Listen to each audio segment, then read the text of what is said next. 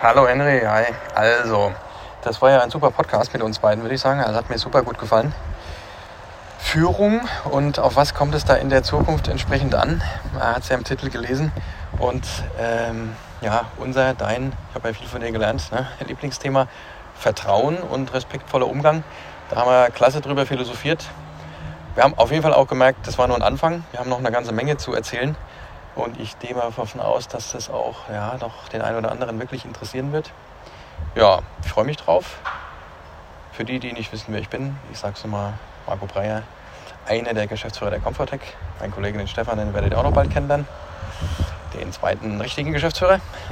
Und ja, Henry, sag du da noch ein paar Worte und dann würde ich sagen, auf geht's. Tschüssi, ciao. Hallo Marco. Ja, ich möchte mich nochmal bedanken für das Gespräch. Es war jetzt ein guter Gedankenaustausch, fand ich. Und äh, sicher nur ein Beginn, denn es gibt noch viele Themen, die man im Rahmen Führung besprechen kann. Aber lass uns das einfach mal in der nächsten Zeit nochmal angehen.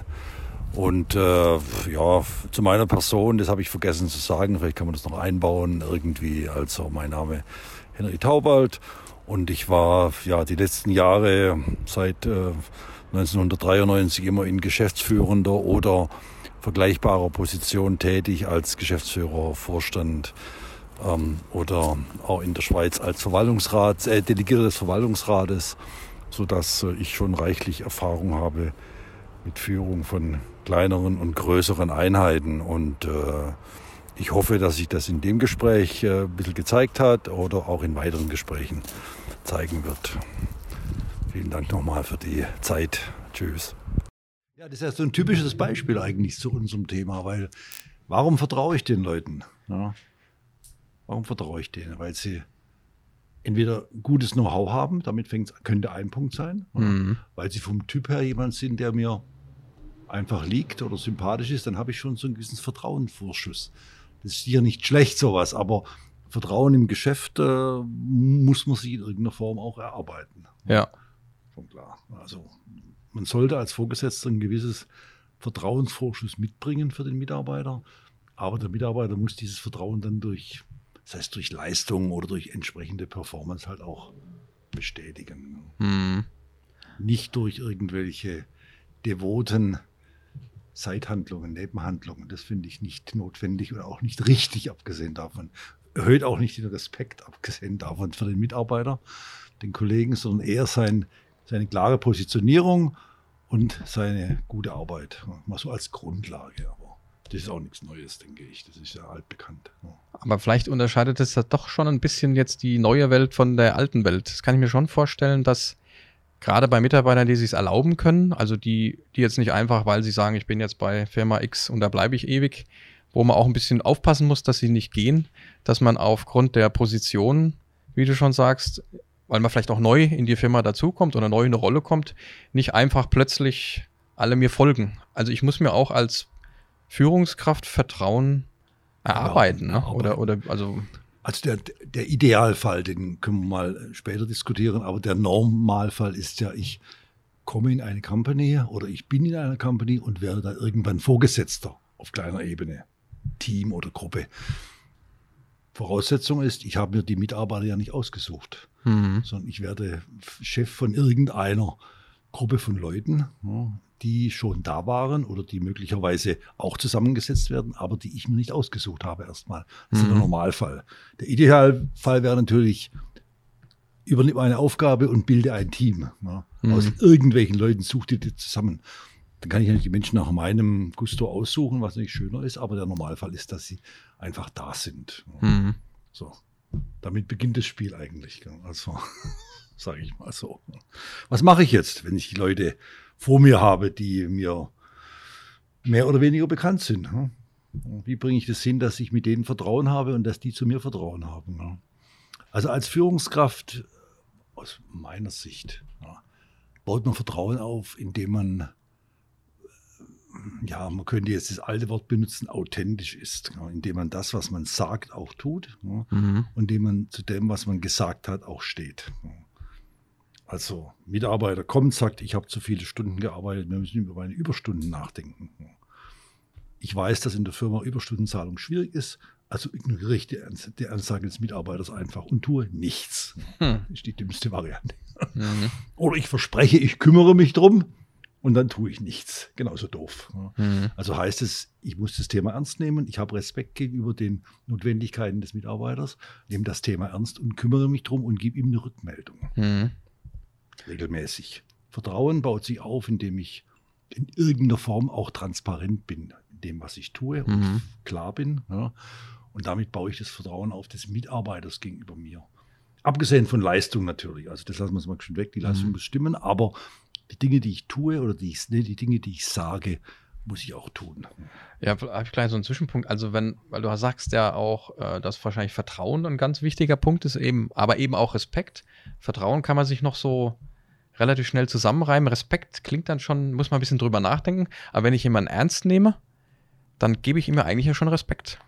Weil auch wenn ich mir denke, naja, also wie kommt er dann auf dieses Ding, das ist ja gar kein Problem, ne? Das darf ihm eigentlich nicht passieren, weil dann respektiere ich ja nicht, dass es, dass es dem ernst ist. Ne? Weil er ist vielleicht in einer anderen Situation, es geht ihm jetzt irgendwie nicht gut. Nur weil ich denke, für mich wäre es kein Problem, kann es für das Gegenüber ja gerade äh, problematisch sein. Und wenn ich das dann ernst nehme, glaube ich, ist das schon auch wieder eine Wertschätzung für das Gegenüber, weil Wertschätzung ist ja auch so ein Ding, ne? dass Menschen wertgeschätzt werden Bessere wollen. Ne? Ist, verständlichere Wort ist Wertschätzung. Ja. Mhm. Wertschätzung, egal in welcher Stufe oder in welcher äh, Form der Mitarbeiter seine Arbeit tut. Erstmal dem Menschen gegenüber die Wertschätzung. Mhm. Jeder, der arbeitet, der arbeiten will und damit Geld verdienen will, um sein Leben zu zu, abzubilden oder zu sichern, dem bringe ich mal eine gewisse Wertschätzung gegenüber, dass er das tut und dass er seine Arbeit tun will in meiner oder in unserer Company. Mhm. Wertschätzung, Respekt dem Menschen gegenüber. Also Respekt nicht im Sinne von, hier, da steht einer vor mir mit zwei Sternen und dem mhm. bin ich respektvoll, weil er diese Position hat. Das ist was ganz anderes, das meine ich mhm. damit nicht. Und der Respekt, der hier gemeint ist mit Vertrauen und Respekt, ist der Respekt dem Menschen gegenüber. Und dass ich die Leute nicht irgendwie herabwürdigend und abschätzend und wie auch immer behandle, sondern respektvoll behandle. Hm. Anständig, wertschätzend. Gibt es noch mehrere Worte dafür, die in die Richtung gehen, denke ich. Das ist die Voraussetzung, eine der Voraussetzungen. Hm. Und das ist das Gleiche, wenn wir jetzt an diese, kurz mal einen Schwenk machen zu dieser neuen Arbeitsform, dass wir viel zu Hause arbeiten. Also das Vertrauen, dass der Mitarbeiter zu Hause auch arbeitet mhm. und nicht auf dem Sofa liegt der halbe Tag und der andere halbe Tag spazieren geht, sondern dass er das Vertrauen, dass er arbeitet, den Respekt seine, seiner Person gegenüber, dass er das, was er tun will, auch zu Hause ernsthaft tut. Und das ist ja so ein, so ein so ein richtiger Knackpunkt. So ein, vielleicht so ein deutscher Knackpunkt war, auch ein bisschen. War ne? die vergangenen Jahrzehnte war das ein dramatischer Knackpunkt. Ja, also das kennen wir. Also ich meine, wir haben ja auch eine gemeinsame Vergangenheit gerade in dieser Company. Richtig. Noch vor deiner Zeit. Da ist der Obergeschäftsführer nach Hause gefahren und dann haben die Autos den Hof verlassen. Also egal wie, wo, was. Samstags war ein wichtiges Meeting. Plötzlich sind Leute dazugekommen, die haben da gar nichts verloren gehabt. So, und das, wenn einer zu Hause irgendwie mal äh, einen Job verrichtet, ist ja quasi undenkbar. Ne? Jetzt gibt es ja auch, also ich glaube, das hat man auch mal in unserer vorigen, im vorigen Podcast, könnte der erste gewesen sein, auch mal erwähnt, dass eine ganz große bekannte Firma, können wir jetzt den Namen nicht sagen, auch der oberste Chef auch propagiert hat, also nach der Pandemie kommen alle wieder ins Office. Von einer sehr modernen Firma, weil da doch irgendwie noch in, im Kern die Denke ist, man muss die Leute einfach auch sehen, vermeintlich, dass man sich sieht, aber das hat ja nichts damit zu tun, dass ich drei Tage da sein kann und kann zwei Tage exzellent meinen Job machen. Äh, ich glaube, da haben viele echtes Problem damit, oder? Mit diesem, wenn ich jemanden nicht sehe, dann schafft also, er nichts. Richtig, richtig. Also Anwesenheit gleich Arbeit. Ne? Im Büro sein heißt arbeiten, nicht im Büro sein heißt nicht arbeiten. Ja. Das ist eine Denke, die meiner Meinung nach bis vor der Pandemie äh, auf jeden Fall üblich war. Ich habe persönlich genügend Erlebnisse, dass meine vorgesetzten äh, Vorschläge von mir in Richtung, das könnten wir die Mitarbeiter auch zu Hause tun lassen, hm. mit kontrollierbaren Mengen, mit ganz, ganz einfachen, also ich mache mal ein einfaches Beispiel, Datenerfassung, ja. klassisches altes Wort, Datenerfassung, hm. kann man genauso zu Hause machen und nimmt den Beleg einfach mit und schreibe den zu Hause ab. Oder die Daten, die abzuschreiben sind. Dann nehme ich halt 100 mhm. Belege mit und die muss ich in einer Stunde erledigen und dann ist es erledigt. Dann weiß ich das. Selbst solche einfachen Dinge wurden von Leuten, die von Heimarbeit alles nicht äh, hielten, wurden einfach abgelehnt. Mhm. Mit der Argumentation, dann erlegt er seine Arbeit nicht, dann ist das Unsinn. Und das ist das, ja, das Vertrauen den Leuten gegenüber. Warum nehmen die, warum sollen die zu Hause ihre Aufgabe nicht ernst nehmen? Mhm. Diese angeblich im Geschäft dann, wenn sie da sind, ernst nehmen, die acht Stunden. Ja. Mhm. Setzt sich voraus, glaube ich zumindest. Ja. Und das finde ich einfach, es ist Unsinn in der heutigen Zeit noch zusätzlich noch, aber es ist grundsätzlich nicht Unsinn. Ja. Ich glaube, das wird ja auch vollkommen unmöglich werden. Also gerade, sagen wir mal, in dieser neuen Welt, oder wenn wir jetzt mal nur unsere Company hier nehmen, dieses ganze Microsoft 365 Umfeld ist ja so facettenreich mit so vielen Möglichkeiten, so vielen Tools, so vielen Plattformen. Es ist ja selbst für einen Teamleiter, äh, für ähm, Stefan, ne, mein Kollege, es ist unmöglich, dass du alles wissen kannst. Es ist vollkommen ausgeschlossen. Und jetzt stelle ich mir vor, ich wäre jetzt verantwortlich in der Firma, also ich bin der Innovationsminister, ich bin der Geschäftsführer, ich bin der IT, der Org, keine Ahnung was, Personalchef. Ich kann ja in keinster Weise das Thema überblicken weil ich habe ja auch einen internen Job zu erledigen. Also werde ich ja meinen Mitarbeitern vertrauen müssen, dass, dass das, was sie machen, äh, okay ist. Also ich, ich, kann ihnen die, die Möglichkeit geben, es zu tun, ich kann ihnen Wege öffnen, ich kann ihnen die Budgets zur Verfügung stellen. Ich denke mal, früher so, man bin ja auch schon ein bisschen älter, dann hast du ein Thema einfach vom, Ende, vom Anfang bis zum Ende dann doch schon verstanden. Ne? Du warst drin, du hast mhm. dich ausgekannt oder du konntest einen anderen fragen. Klar. Aber jetzt ist es ja so vielschichtig, du wirst, ob du willst oder nicht, glaube ich, als Vorgesetzter, in welcher Größe auch immer, Abteilungsleiter, Bereichsleiter, wirst du vertrauen müssen. Sonst geht es doch gar nicht. Sonst folgt dir doch, glaube ich, auch gar keiner mehr. Du kannst den Leuten ja nicht vorgaukeln, du wüsstest Bescheid, das fällt dir auf. Also ist ja, oder? Ja, also richtig. Wobei das ist jetzt kein neues Phänomen. Also wenn ich Menschen arbeite oder wenn ich, wenn ich Mitarbeitern eine Aufgabe gebe, dann habe ich immer mehrere Möglichkeiten, äh, das denen zu geben und auch den Erfolg oder das, die, das Ergebnis äh, zu erwarten. Ich kann dann, wenn ich äh, so denke, dann kann ich die tagtäglich fragen. Ja, habt ihr, mhm. wie weit seid ihr? Habt ihr was erledigt? Wie weit seid ihr? Wie weit seid ihr? Weil sie als Montag ausgegeben am Freitag fertig sein müssen. Ja. Mhm. Kann ich dann warten bis Freitag und sehe dann das Ergebnis oder mache ich einen Zwischenschritt und frage mal nach? Ja. Und selbst die Art des Nachfragens kann sehr unterschiedlich sein. Mhm. Das wissen wir ja genau so. Und auch da denke ich, dass gewisse Freiheiten, auch früher im Büroleben ja vorhanden waren. Es ist immer die Frage, wie geht der Chef damit um? Also wie fragt er nach, wie kontrolliert er? Das sind Dinge, die basieren auf, der Vertrauen, auf dem Vertrauen zum Mitarbeiter, dass er seine Arbeit erledigt. Ganz einfach. Ja. Mhm. Und ähm, in der neuen Arbeitswelt äh, ist, ist, der Unterschied eigentlich nur der, dass ich den Mitarbeiter nicht sehe. Ja. Also ich kann nicht in sein Büro gehen, ich kann ihn anrufen, ich kann über Teams versuchen, mit ihm Kontakt herzustellen, auch visuell, aber ich sehe ihn nicht. Ich kann nicht spontan irgendwie neben seinem Schreibtisch auftauchen. Und das ist für viele Menschen, Kollegen und Kolleginnen ein Problem, weil sie da die, das, diese neue, diesen Schritt in die neue Arbeitswelt nicht verstehen. Mhm. Weil sie das grundsätzliche Vertrauen, würde ich jetzt mal so behaupten, nicht haben, weil sie davon ausgehen, Kontrolle, Kontrolle, Kontrolle und davon ausgehen, dass der Mitarbeiter an sich sowieso nicht arbeiten will, weil eigentlich nur auf Zwang, auf Druck hinarbeitet. Ja. Also mit, mit der Denke an was rangeht, dann ist es naja, genau das Gegenteil von dem. Ja, ich glaube auch insbesondere, wenn man was Neues schaffen möchte oder vielleicht auch muss, ne, weil ein paar Themen sich im Umbruch befinden. Und jetzt ist ja die Frage, warten wir, bis alle um uns herum, alle Mitbewerber das machen und dann fangen wir an oder wollen wir ein bisschen vorne dabei sein? Und dann muss ich ja, glaube ich, ganz viel schaffen. Ich muss Menschen, die jetzt nicht so richtig Lust auf Veränderung haben, dazu bewegen, mitzumachen, ein Stündchen nochmal dran zu hängen für was Neues. Der Ausgang ist ein bisschen ungewiss. Ne? Wir wissen es mhm. noch nicht. Also ich kann auch noch nicht so richtig Druck machen. Ja, also unsere drei Top-Mitbewerber machen das schon. Wenn wir jetzt nicht Gas geben, haben wir folgendes Problem. Ich kann relativ schlecht mit Angst arbeiten, vielleicht.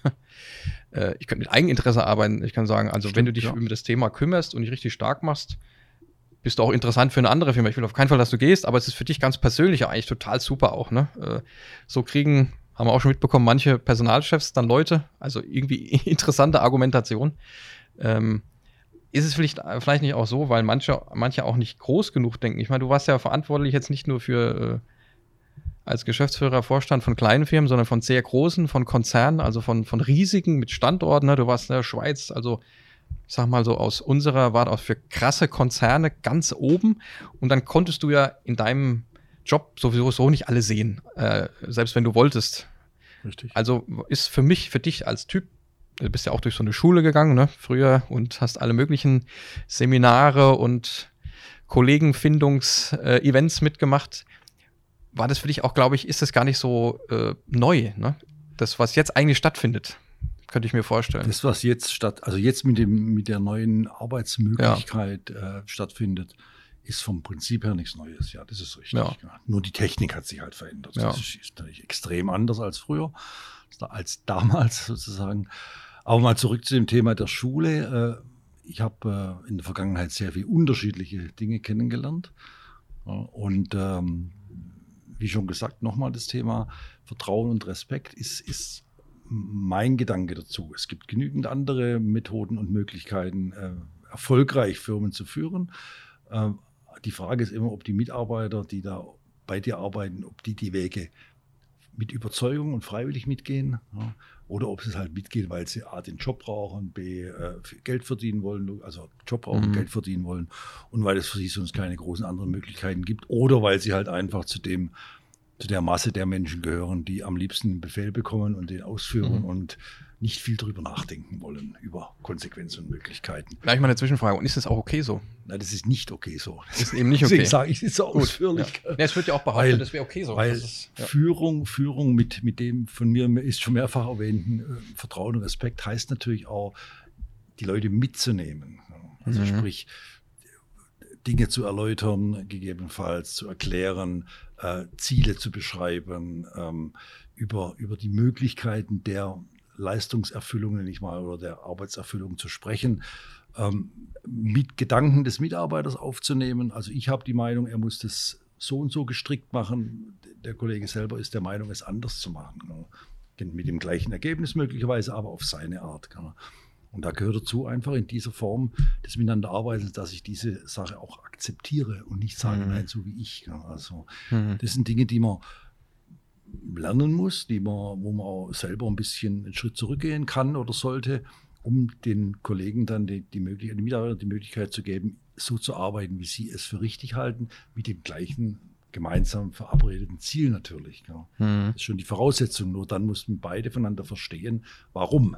Warum will ich so machen? Warum will ich was anders machen? Wir müssen aber einig sein, dass wir gemeinsam das Ziel erreichen, so wie es gedacht ist oder vorgegeben ist. Also da gibt es schon äh, äh, extreme Unterschiede in den Unternehmen. Das ist ja hm. nichts Neues, was ich jetzt sage, denke ich mal. Aber meine Philosophie ist wirklich die Menschen mitzunehmen ja, in der Führung und dadurch auch mir selber, das hat auch was mit eigener äh, Arbeit zu tun, mir die, die ganze Sache auch ein bisschen leichter zu machen. Ja. Ein bisschen weniger zu kontrollieren zu müssen im Detail, ein bisschen weniger hinterher sein zu müssen und mehr Vertrauen darauf, dass die Arbeiten äh, richtig gemacht werden, macht einem persönlich auch leichter. Mhm. Meine Meinung dazu. Es ist, was ja auch, auch so ein Ding ist, dass ähm, ich muss jetzt immer ein bisschen an mich denken oder an andere, da muss man irgendwie, keine Ahnung, wenn man also wer wird denn eigentlich Führungskraft? Also, ich meine, es gibt wahrscheinlich alle Facetten, aber es gibt Personen, die zur Führungskraft werden, weil sie im Team sich gut angestellt haben. Also es gibt auch welche, die haben sich gar nicht gut angestellt und werden Führungskraft. Ne? Aber ich meine jetzt so, der Experte quasi, der es drauf hat, sie müssten eigentlich jetzt der Abteilungsleiter werden, alles klar. So, dann fehlt dem Team schon mal derjenige, der das müsste man mal wissen, wie, wie groß. Ich weiß es so nicht. Früher war es, glaube ich, wesentlich üblicher so, dass man den Besten zum Chef gemacht hat. Das gibt es ja doch damit noch. aus dem Team den Besten entfernt hat. Genau, ja. Aus dem Team dann gleich ein Problem gemacht hat. Und der, der dann der Führer war, ja. Äh, der, der, die Führungskraft war, konnte dann damit nicht mehr umgehen, weil er selber konnte nicht mehr arbeiten oder sie, er oder sie konnte nicht mehr arbeiten und musste führen. Ja. Und die Führung war dann nicht sehr erfolgreich, weil die wichtigste Kraft gefehlt hat. Das ist eigentlich Unsinn. Ja. Einmal das, ja. Aber ich glaube trotzdem, dass es noch die meisten äh, Zeit äh, so passiert, immer noch. Mhm. Weil es gibt ja keine, also im im Mittelstand ist. Bei Konzernen mag es anders sein, weil es da Ausbildungsabteilungen gibt, ja. die sich über sowas Gedanken machen, ohne Zweifel richtige Gedanken machen. Aber in mittleren und kleineren Betrieben gibt es das nicht. Ja. Da wählt man einfach aus. Genau. Fertig. Ja. Und dann äh, ist jemand Führungskraft, der dafür keine Ausbildung hat, keine Voraussetzungen hat, sondern nur die, dass er halt vielleicht am längsten da ist, dass er der Beste ist, dass er der Größte ist oder am meisten verdient ja. schon, keine Ahnung, was die Kriterien dann jeweils pro Firma sind, aber das sind dann oft die Auswahlkriterien, das liegt völlig daneben, ja. mhm. heutzutage sowieso. Ja. Also ich denke, es muss irgendeine Art von, von äh, Auswahl geben, die sich über die, meiner Meinung nach, emotionalen Qualitäten der Führungskraft entscheidet. Mhm. Ja, daran, ist, aus, daran äh, ausrichtet.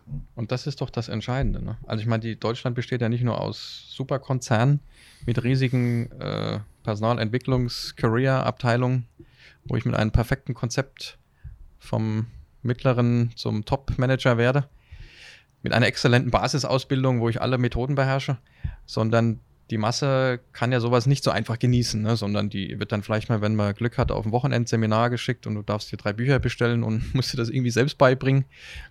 Und das stelle ich mir dann schon nicht so einfach vor, wenn man da grundsätzlich keinen Spaß an sowas hat. Gibt ja so Selbsthilfe, Junkies, die gerne so Bücher lesen, allgemein sich für sowas interessieren und vielleicht dadurch auch geeignetere Worte finden mit ihren Mitarbeitern und Mitarbeiterinnen, sodass sie das du bist irgendwie wie so ein Coach auf einmal, ne? Und auf einmal dadurch, dass du emotional, du gut menscheln kannst, kriegst du es hin. Aber was ist denn für die, die in der Jugend jetzt nicht irgendwie äh, sich für irgendwelche psychologischen Geschichten interessiert haben und jetzt kommt diese ganze neue Welt, wo eine ein Tool besser ist als das andere, offensichtlich und auch wirklich und auch in echt.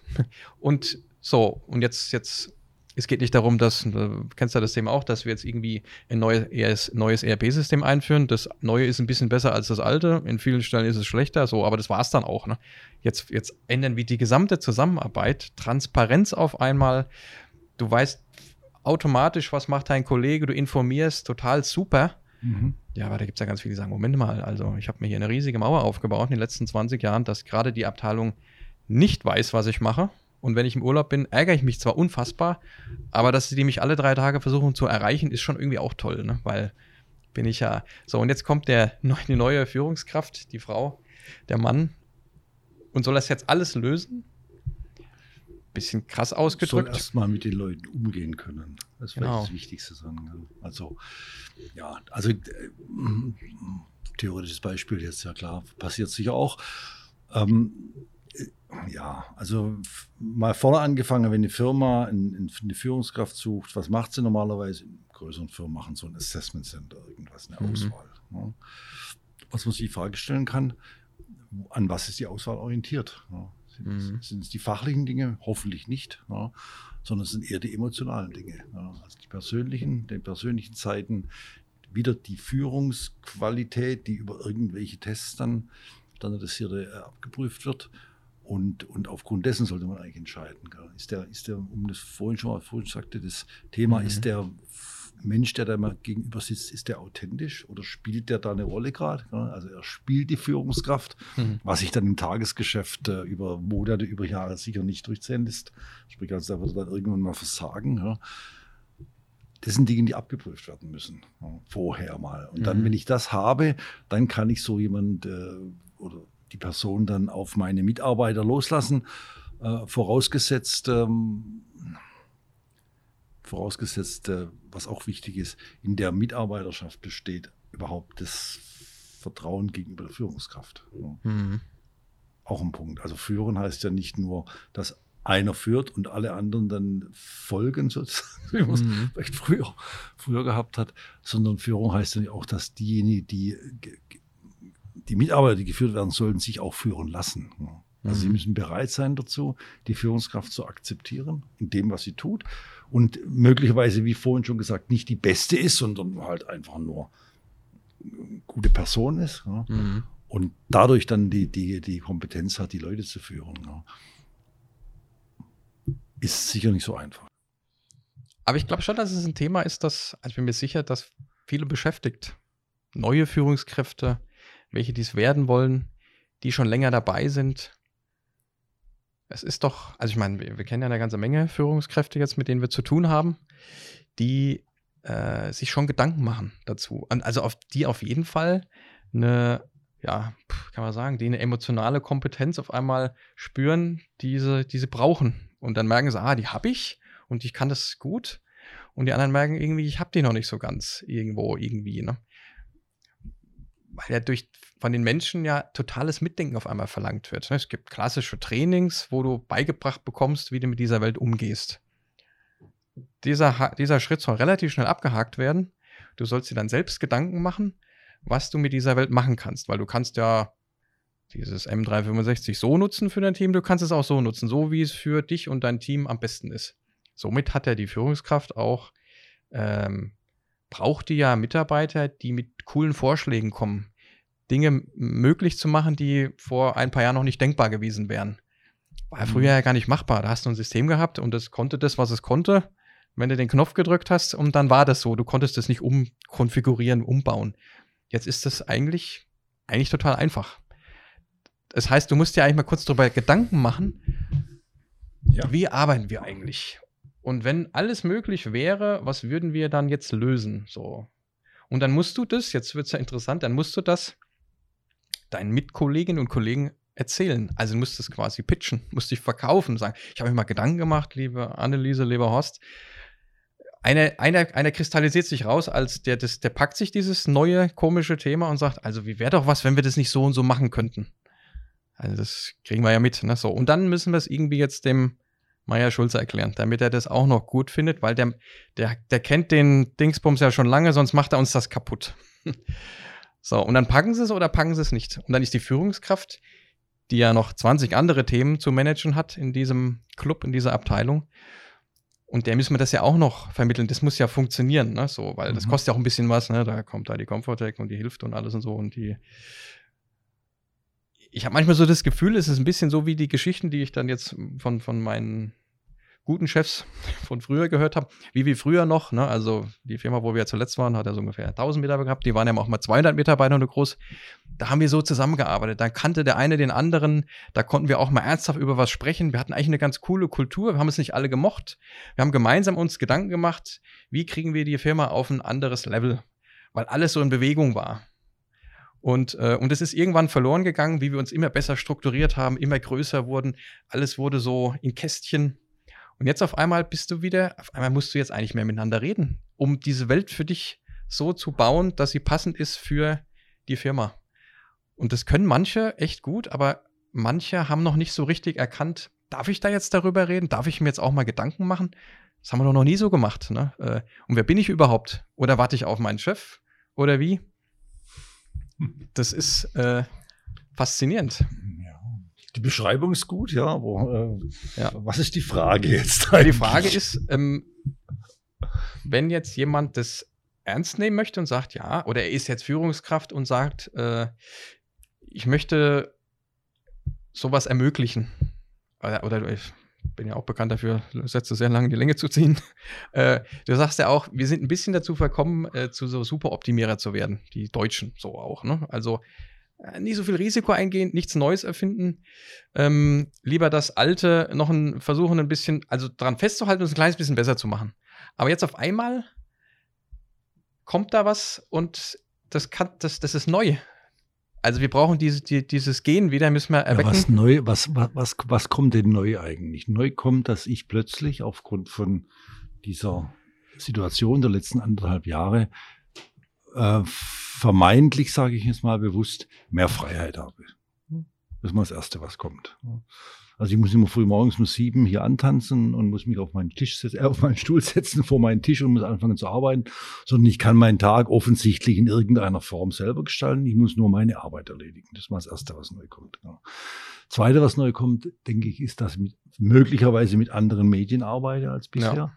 Also nicht mit meinem sind Client oder so ähnlich oder wie das heißt, äh, irgendwie dummen Bildschirm oder so und da irgendwas machen muss, sondern ich habe irgendwas moderneres zu Hause, verschiedene Medien, über die ich arbeiten kann. Ähm, das ist aber alles Veränderung in meiner Arbeit nur.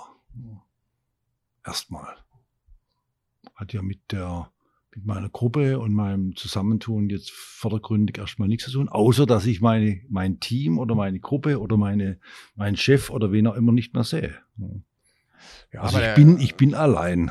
Das ist mal so ein bisschen. Ja, ja. Aber ich bin ich bin extrem vernetzt, wenn ich das will. Also ich bin durch den super Werkzeugkasten, den ich auf einmal vor mir liegen habe. Theoretisch, theoretisch. theoretisch Praktisch, wie viel können das? Ich glaube wenige. Ja, wenige. Aber es werden an gewissen Stellen immer mehr, die das für sich finden und denken, wow, das ist ja, das ist ja super.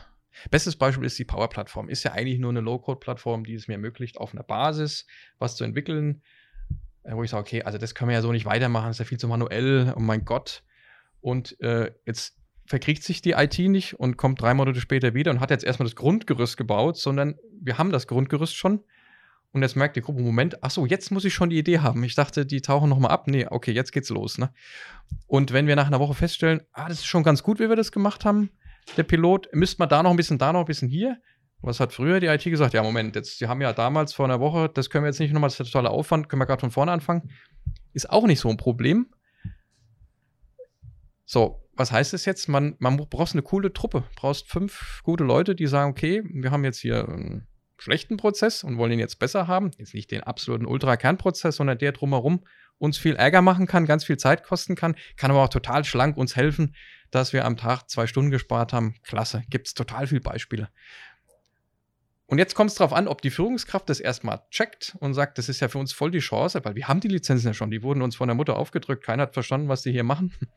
Und jetzt habe ich ein Team, das miteinander spricht und sich Gedanken macht, wie wir da was gestalten. Und das ist plötzlich total neu. Es ist nur die Arbeit, es ist nur, das, nur der Werkzeugkasten, es ist nur die Superbohrmaschine. Früher hatte ich so eine ganz blöde, jetzt kann die irgendwie alles. Aber das ist für manche total Herausforderung. Also du, du, du musst jetzt quasi mit deinem Gegenüber zu Ende sprechen und sagen, ja, okay, und wenn wir das jetzt zu Ende denken würden, wie würden wir es dann haben wollen? Also, also jetzt, ne? nicht nächste Woche, jetzt. Das ist. Ähm, das ist aber die Arbeitsweise des Einzelnen. Ja, das ist okay. Ja. Teile ich. Was macht die Führungskraft jetzt? Das ist eine gute Frage. Die kann sich auch manchmal ein bisschen blöd fühlen. Weil es gibt nämlich, Weil, ich weiß nicht, sagen, wenn man mal, wenn man mal die Realität jetzt nicht in irgendwelchen IT-Firmen, sondern in ganz normalen Firmen betrachtet. Mhm. Dann, wenn, wenn, wenn man die übliche Führungsspanne betrachtet von, ich sage jetzt mal zwischen 8 und 12, 13, 14 Leuten so, dann wird es langsam ungesund. Ja, dann mhm. kommen wir nicht mehr mit den Einzelnen rum. Also nehmen wir mal 10 Leute an. Ich führe 10 Leute und ich bin in einer normalen Firma und, da, und die 10 Leute sind in der Altersschichtung zwischen Anfang 20 und Mitte 50. Hm? Mhm. Lassen wir die extremen Ränder mal weg, nehmen wir einfach mal das als normal an. Egal wie verteilt jetzt Mann, Frau oder so, wie viel von jeder Altersgruppe, ist egal. Mit all ihren Eigenschaften. Mhm. Veränderungswillige, veränderungsbereite, unkreative, kreative, 0815 Arbeiter und was weiß ich was. Genau.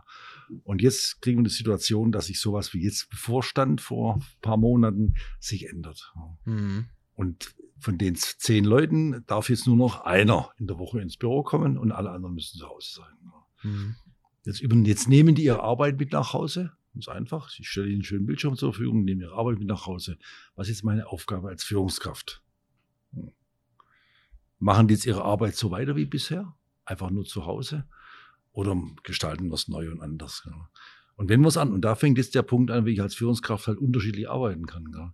Wenn ich sage, ich möchte was neu gestalten in unserer Arbeit, den Prozess, der vielleicht in der Sache vorgegeben ist grundsätzlich, aber trotzdem neu ausgestalten, dann sollte meiner Meinung nach ich die Möglichkeit nutzen, die Mitarbeiter in diesen Gedanken mitzunehmen. Mhm. Mal sagen, Leute, wir sitzen jetzt zu Hause, jetzt macht sich mal jeder Gedanken, also ich sage jetzt mal sehr einfach, jetzt macht sich jeder Gedanken, wie heißt, wie sieht meine Arbeit aus in Zukunft, wie passt das zusammen und dann stellen wir den Prozess neu auf. Mhm.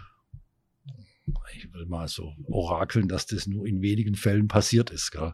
Die meisten haben einfach ihren PC genommen oder ihr Notebook oder was auch immer, ihre fünf Belege, sind nach Hause gefahren und haben dann versucht weiterzuarbeiten. Haben dann erstmal Teams kennengelernt oder was anderes. Ja.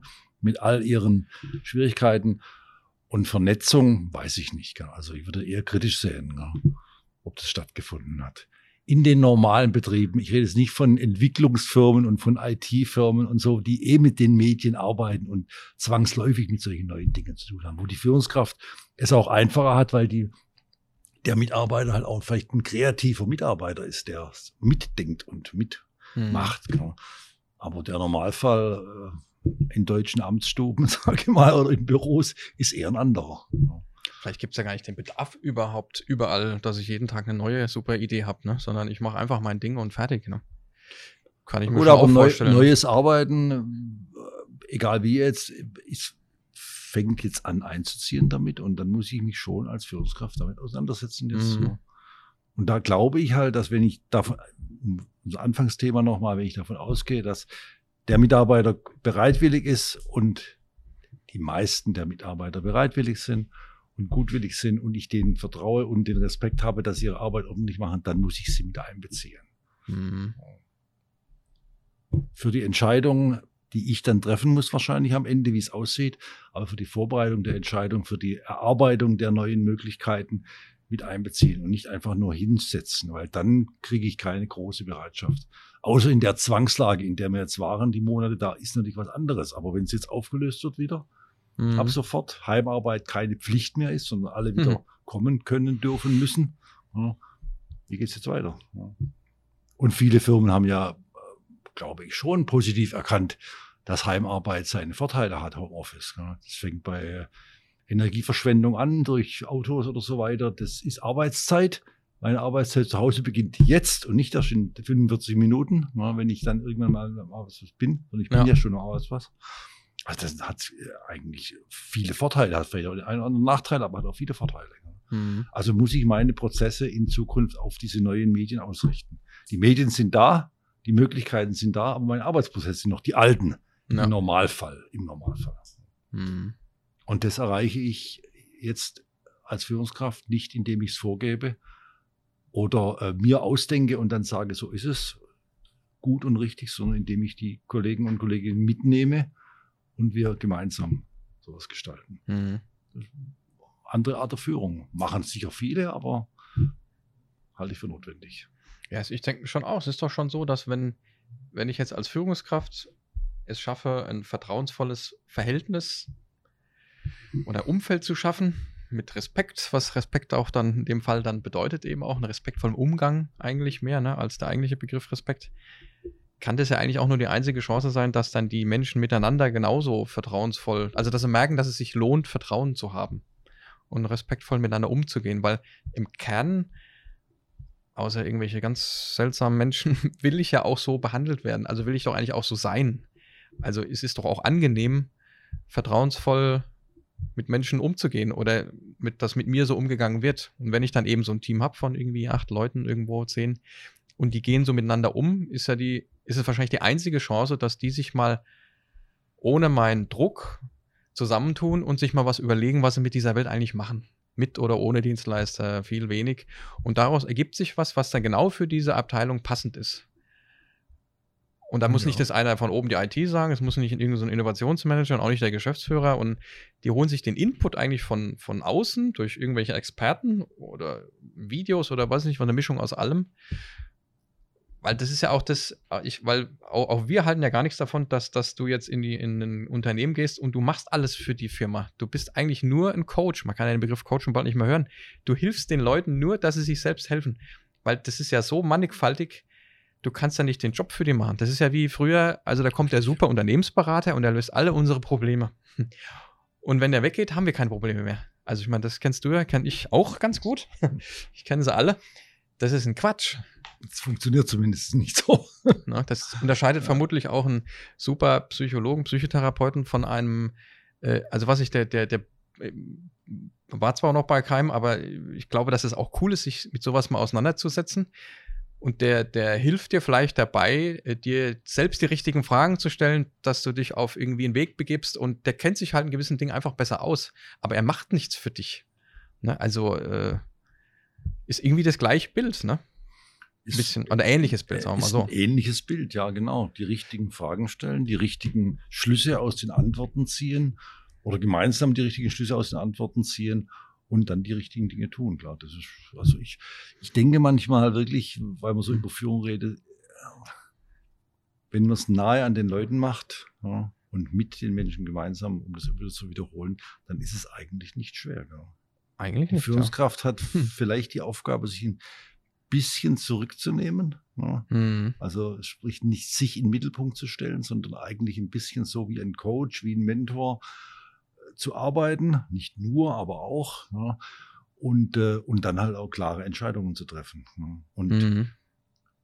wie ich vorhin schon sagte, Entscheidungen zu treffen und die, den Grund der Entscheidung auch zu argumentieren. Ja. Mhm.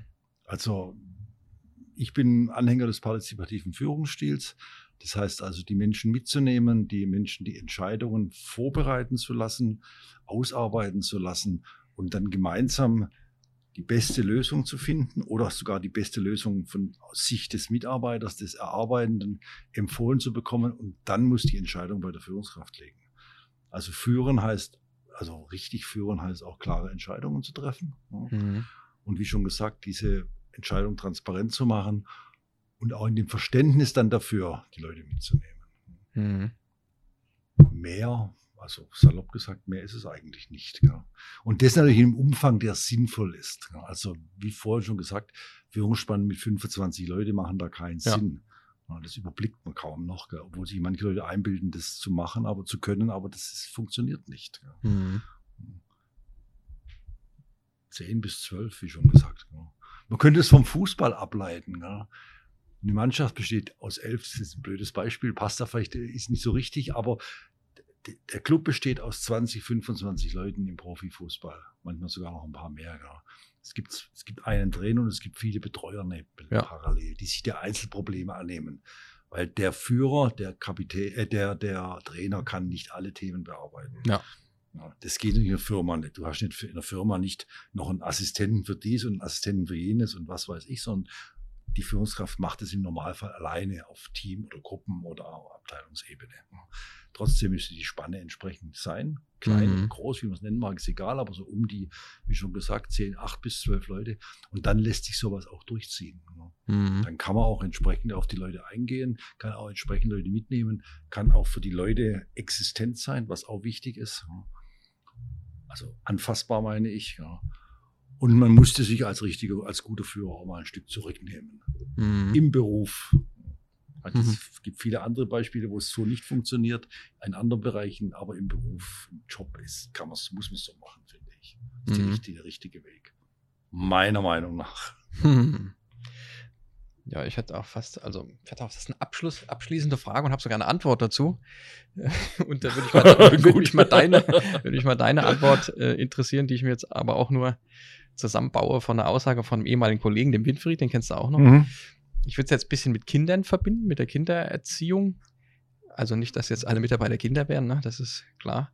Ähm, aber es ist irgendwo, manche schon, um Spaß zu machen. Oh, Mensch, da, Porsche. Ähm, ja, also die Frage wäre eigentlich, wie, wie, wie schaffst du das? Wie, wie schafft man das als Führungskraft? Das alles, was wir gerade so besprochen haben. Und das würde ich mir jetzt mal selbst beantworten, nämlich hat mal den Winfried gefragt, ähm, wie, was ist eigentlich Liebe in Bezug zu seinen Kindern? Und er hat mir das nicht so beantwortet, wie ich es dachte. Emotional, sondern mhm. hat gesagt, Marco, äh, Liebe zu deinen Kindern ist Zeit haben für deine Kinder.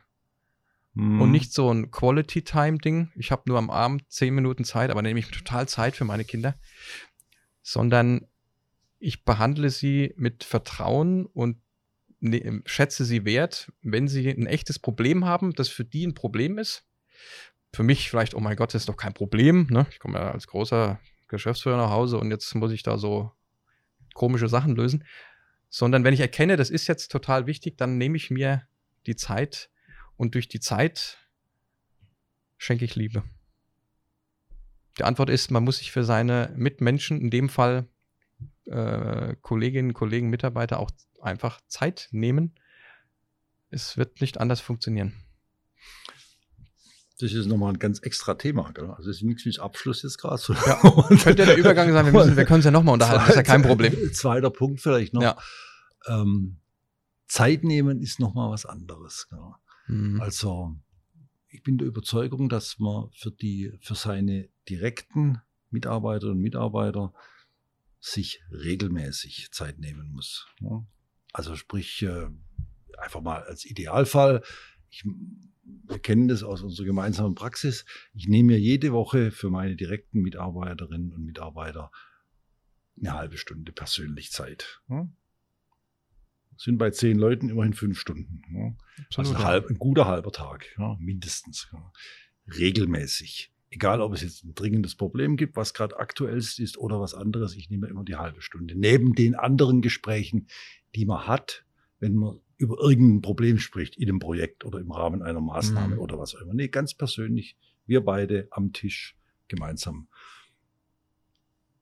Und als Führungskraft auf einer höheren Ebene ist es sinnvoll, sich auch allen anderen zu zeigen regelmäßig. Mhm. Ja, also sprich, als, als Geschäftsführer oder Bereichsleiter oder wie immer das dann heißen mag, ähm, auch für alle anderen Mitarbeiter sichtbar zu sein, anfassbar zu sein. Mhm. Als Person, aber auch in den Themen. Ja. Und auch das kann man nur ernsthaft betreiben, wenn ich jedem Menschen gegenüber den persönlichen Respekt bringe. Egal, mhm. ob der im Keller unten irgendwie äh, die Heizung repariert, einen Stock höher irgendwas ins Lager einräumt, oben im Büro sitzt oder an der Seite in irgendeinem Verkaufsraum sitzt, was weiß ich was tut. Ja. Es ist eigentlich völlig gleichgültig. Der Mensch ist ernst zu nehmen, der Mensch ist erstmal klar Respekt gegenüberzubringen, Wertschätzung, ja, als Person. Ja. Und dann bin ich auch bereit, mal in ein Gespräch zu gehen. Das kann was Persönliches sein, irgendwas anderes. Und das kann auch was Geschäftliches sein. Ja. Und diese Zeit regelmäßig zu nehmen innerhalb eines Unternehmens, halte ich für dringend notwendig als Führungskraft. Neben deiner eigenen Gruppe, die du zu führen hast. Die Gruppe kann auch, können auch zwölf Bereichsleiter sein, die wieder äh, ja. zwölf Abteilungsleiter jeder führen und die wieder jeder zwölf Gruppenleiter führen. Mal völlig egal jetzt. Gell? Aber die, meine persönliche Führungsspanne ist irgendwo in der Größenordnung zwölf. Einfach mal als Richtwert jetzt genommen, ist jetzt egal. Und mit denen habe ich sowieso Kontakt. Aber mit allen anderen auch irgendwann mal immer regelmäßig ja. versuchen. Also sprich, ich nehme mir jede Woche ein gewisses Zeitbudget ein bis x Stunden, wo ich mich den anderen Leuten einfach zeige als Verantwortlicher, als Führungskraft, als Geschäftsführer oder als Bereichsleiter oder was auch immer, um ins Gespräch zu gehen. Mhm. Neben allen notwendigen Gesprächen oder Terminen, die Klar. sowieso stattfinden. Ja, wo ich auch Projekte und was auch immer da noch Klar. alles läuft, ja. Aber das hat was zu tun mit authentischer Führungskraft, ja. die dann auch von den Leuten so gesehen wird. Also die gesehen wird und dann hoffentlich von den Leuten auch so akzeptiert mhm. wird. Ja, und auch gespürt wird. Ne? Wenn du in so einem Gespräch, das ist kein durchgetaktetes Mitarbeiter, Führungs-, keine Ahnung was, sondern eben ganz normal. Aber das ist ja dann auch sind mir zwei Sachen eingefallen. Also einerseits macht man es doch dann vor, vielleicht auch wissen wie bei den Kindern. Also ich kann mhm. nicht als Supergeschäftsführer hier Befehle ordern mit irgendeinem wir halten uns jetzt in Zukunft an folgende acht Regeln. Ich mache es zwar selber nicht, aber ihr macht's, sondern ich mache es einfach auch vor, obwohl ich total viel zu tun habe und üblicherweise als Geschäftsführer auch so einigen Druck auszuhalten habe. Aber wenn ich es hinkriege, kriegen wir es alle hin und es ist wichtig für uns und, und überhaupt. Ne? Und äh, zweite habe ich jetzt vergessen. Also man, kriegt, das, man kriegt es immer hin. Ich habe jetzt 35 Jahre Berufsleben hinter mir ja. und ich weiß ganz sicher, dass man diese Zeit, wo man mal eine Stunde in der Firma rumläuft oder äh, auch mal was anderes tut, außerhalb seines Büros, dass man die immer hinkriegt. Ja. ja. Dann gehe ich halt nicht mal mit jemandem Mittagessen oder mache mal nicht irgendwas äh, anderes nebenbei, sondern mach mal das. Ja, ganz mhm. einfach. Ja. Das kann man sich einrichten. Also bin ich überzeugt davon. Und die Leute, die ich kenne, die so denken und auch so arbeiten, die haben das auch alle hinbekommen. Mhm. Ohne jetzt irgendwelche Namen zu nennen, da hast du ein paar bekannte Namen dabei. Äh, es ist einfach so, wenn man es will, ist das möglich. Ja. ja es tut und es auch gibt, selbst es gibt, gut, eigen, es gibt Inhaber von Firmen, von großen Firmen, die ich persönlich kenne, die 50 Prozent ihrer Arbeitszeit so verbracht haben. Dass sie mhm. einfach durch ihre Firma gelaufen sind und mit den Leuten gesprochen haben. Mhm. Und diese Ergebnisse der des ernsthaften Gespräches. Also die, die haben die Leute ernst genommen, mit denen sie geredet haben und sie wurden auch von den Leuten ernst genommen mhm. als Chef, als Mensch. Gell? Und haben mit denen auch ernsthaft ein Gespräch geführt, also ein seriöses Gespräch geführt. Manchmal auch über Fußball, logischerweise, ja. aber manchmal auch über berufliche Dinge. Ja? Und wenn das klar ist, dann funktioniert das, dann kann man diese Erkenntnisse und diese Inhalte im Prinzip auch zurückführen in seine tägliche Arbeit. Ja? 100 Veränderungen ja. anstoßen, Dinge tun, die notwendig sind für die Firma. Ja. Und die Wahrscheinlichkeit, dass dir dann jemand was erzählt, der vielleicht vorher nicht wusste, ob er das darf oder Angst hat oder irgendwie sich nicht getraut hat, ist doch viel höher, wenn er gemerkt hat, Mensch, mit dem kann ich ja ganz normal reden. Ne? Also auch der Klassiker, der lässt sich mal in der Kantine blicken, wenn es sowas gibt und ja, ja, ist irgendwie auch ein bisschen nahbar. Ne? Und da er, muss, noch, er muss ja. als Mensch, die Führungskraft muss als Mensch natürlich schon wie gesagt, authentisch sein. Er braucht gewisse Fehlertoleranz, sage ich. Also darf, wenn jemand ihm mal einen Fehler schildert, gleich ja, ja, ja. zu, zu Konsequenzen führen.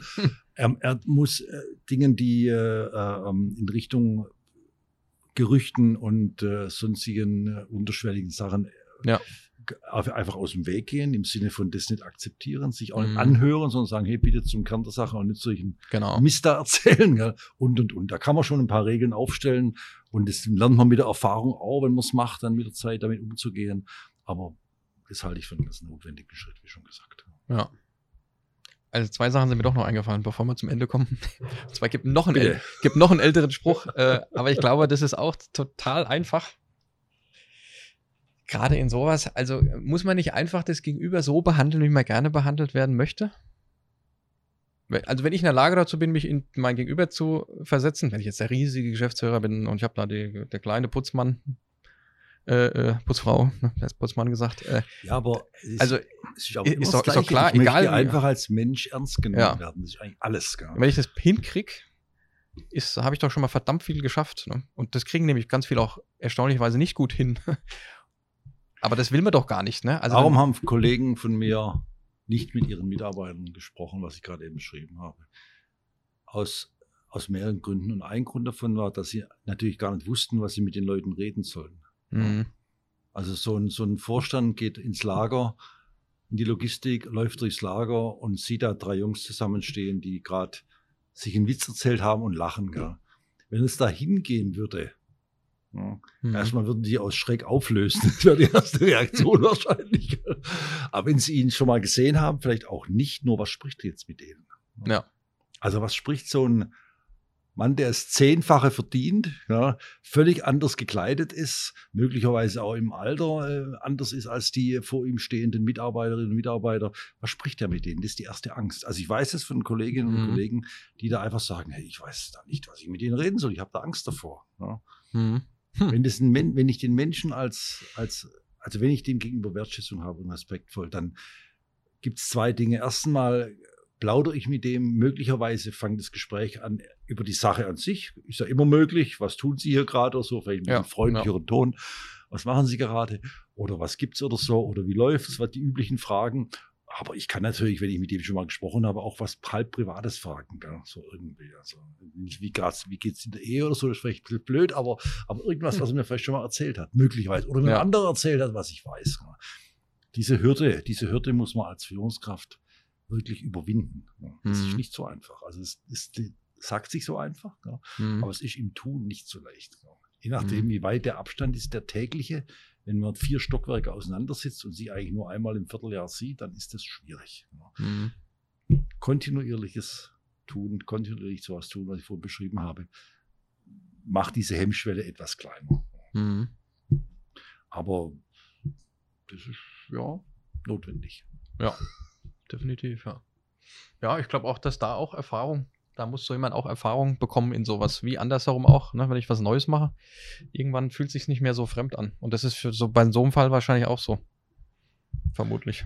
Ich habe Kollegen gehabt, die haben sich dann zehn Fragen aufgeschrieben. Also, keine Ahnung, haben sie schon mal Spaghetti-Eis gegessen oder so irgendwas? Also blöde Frage. Passt da vielleicht jetzt nicht oder so. Ja. Aber irgendwas. Und haben gesagt, okay, diese zehn Fragen eine davon suche ich aus, je nachdem, ob es Mann oder Frau ist oder alt oder jung. Und mit der Frage beginne ich das Gespräch. Das klingt zwar doof, aber es funktioniert locker in 50 Prozent aller Fälle. Ganz locker. Ja. Weil es einfach ein Einstieg des Gesprächs ist. Und dann gibt er eine Antwort und dann kann man weiter. Und dann hat man mal zwei Minuten mit jemandem gesprochen und dann kann der vielleicht auch mal eine Frage stellen, die er schon immer stellen wollte. Warum müssen wir jeden Tag bis um 18 Uhr arbeiten oder so irgendwas, ja. was ihm auf der Seele brennt. Und dann muss ich die vielleicht auch seriös beantworten als Führungskraft oder ja. als Chef oder als Geschäftsführer oder was auch immer. Aber diese, das ist so eine Kleinigkeit bloß, aber diese Hemmschwelle muss überwunden werden. Mhm. Ja, und das ist, könnte ein drittes Thema noch sein, das wir besprechen. Das, glaube ich, ist der erste Schritt zu diesem oftmals so gewünschten Cultural Change, auch so ein ganz bescheuertes Wort. Wie kriege ich dann so eine Kultur verändert, die man offensichtlich braucht, um was Neues zu gestalten und Arbeitsabläufe mal neu zu denken, indem man, indem man auch mal aufeinander zugeht, ne? Das ist der, von, das erste Schritt. Also ähm, ja, ja. Die, also ich kann das beginnen. Ich kann aus eigener Erfahrung sagen, dass ich in einer Company war, wo ich das, in der ich das sieben Jahre lang probiert habe, Mhm. gemacht habe, ja, dann die Firma verlassen habe und jetzt weiß aus verlässlichem Munde, dass ähm, die Nachfolger das im Prinzip wie die sieben Jahre vorher weitergeführt haben. Mhm. Und für die Mitarbeiter war das ein erheblicher Schock. Ja. Mhm. Also es waren wirklich, das müssten wir jetzt ausführen, würde jetzt zu viel Raum äh, einnehmen, aber wirklich mit Veranstaltungen, mit Veränderungsveranstaltungen, mit all diesen Dingen, die ich jetzt so Ja. beschrieben habe, locker im Grunde genommen wirklich gezielt auf den Punkt, was müssen wir tun, was erwarten wir von den Mitarbeitern, was können sie von mir erwarten und, und, und. Da ist schon ein bisschen mehr, auch mit viel Ja. schriftlichen Unterlagen und so. Sowas kann man machen. Man muss die Menschen da ranführen. Man muss die Mitarbeiter, also die, bei jungen Leuten ist es einfacher, ja, so junge Leute. bei, bei älteren Leuten ist es immer schwieriger. Also wenn man 50-Jährige versucht, nochmal in ihrer Arbeitsweise, in ihrer Denkweise, in ihrem täglichen Tun, nicht, nicht ihre, ihre konkrete Arbeit zu machen, irgendeinen Bericht auszufüllen oder irgendwas zu, zu, zu lesen, zu schreiben oder so, in dem, wie sie miteinander und mit der Firma an sich umgehen, zu verändern. Das ist ein langer Weg. Das dauert, Mhm. das geht nicht in einem Jahr. Gell? Und das dauert, also ich, eigene Erfahrung, es dauert wirklich sehr lange. Es gibt viele Veranstaltungen, viele Veränderungsschritte, kleine Schritte, die dahin führen. Mhm. Konkretes Beispiel. Abschaffen von Arbeitszeitstempeln. Mhm. Klingt so positiv, wenn man so sagt. Vertrauensarbeitszeit. Vertrauenarbeitszeit. Hm. Aber ich würde mal sagen, meine Erfahrungen sind nicht die Hälfte, aber 40 Prozent der Mitarbeiter finden das schlecht. Mhm. Ja. Aus mehreren Gründen. Einer der Hauptgründe war immer der, äh, meine Mehrarbeit wird nicht mehr sichtbar. Mhm. War einer der Gründe. Ja. Also, was mache ich mit meiner Mehrarbeit? Was mache ich mit meinen Überstunden? Was mache ich mit, wenn ich mal und so weiter? Ja. Die, erste, die, erste, die allererste Frage, die sofort kam. Denn bisher war die Wertschätzung der Mehrarbeit über die Stempelkarte. Man hat es Mhm. gesehen. Ja. Punkt. 300 Überstunden. Mhm. Genau.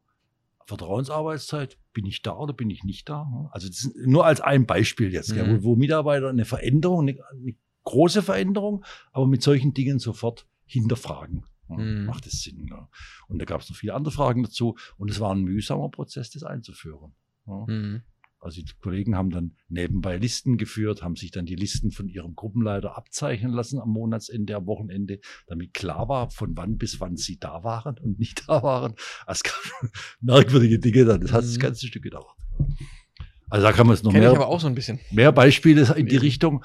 Äh, Das ist einfach ein Prozess. Ja. Das ist ein langer Prozess mit Aber vielen irgendwann kann kleinen irgendwann Schritten, kann es dann klappen, wenn diese Führungskraft dann auch versteht, dass sie ein bisschen genauer hingucken muss, ob der XY tatsächlich und dann kann das nämlich auch gelöst werden, ohne dass es dieses Zeitding gibt. Aber auf dem Weg dahin, äh, Weil ich glaube, ja. das, was wir jetzt erlebt haben, als Beispiel, als, auch als Veränderungsbeispiel mit Corona und dem Homeoffice, ja, mh, ähm, ist eigentlich im Prinzip keine Veränderung.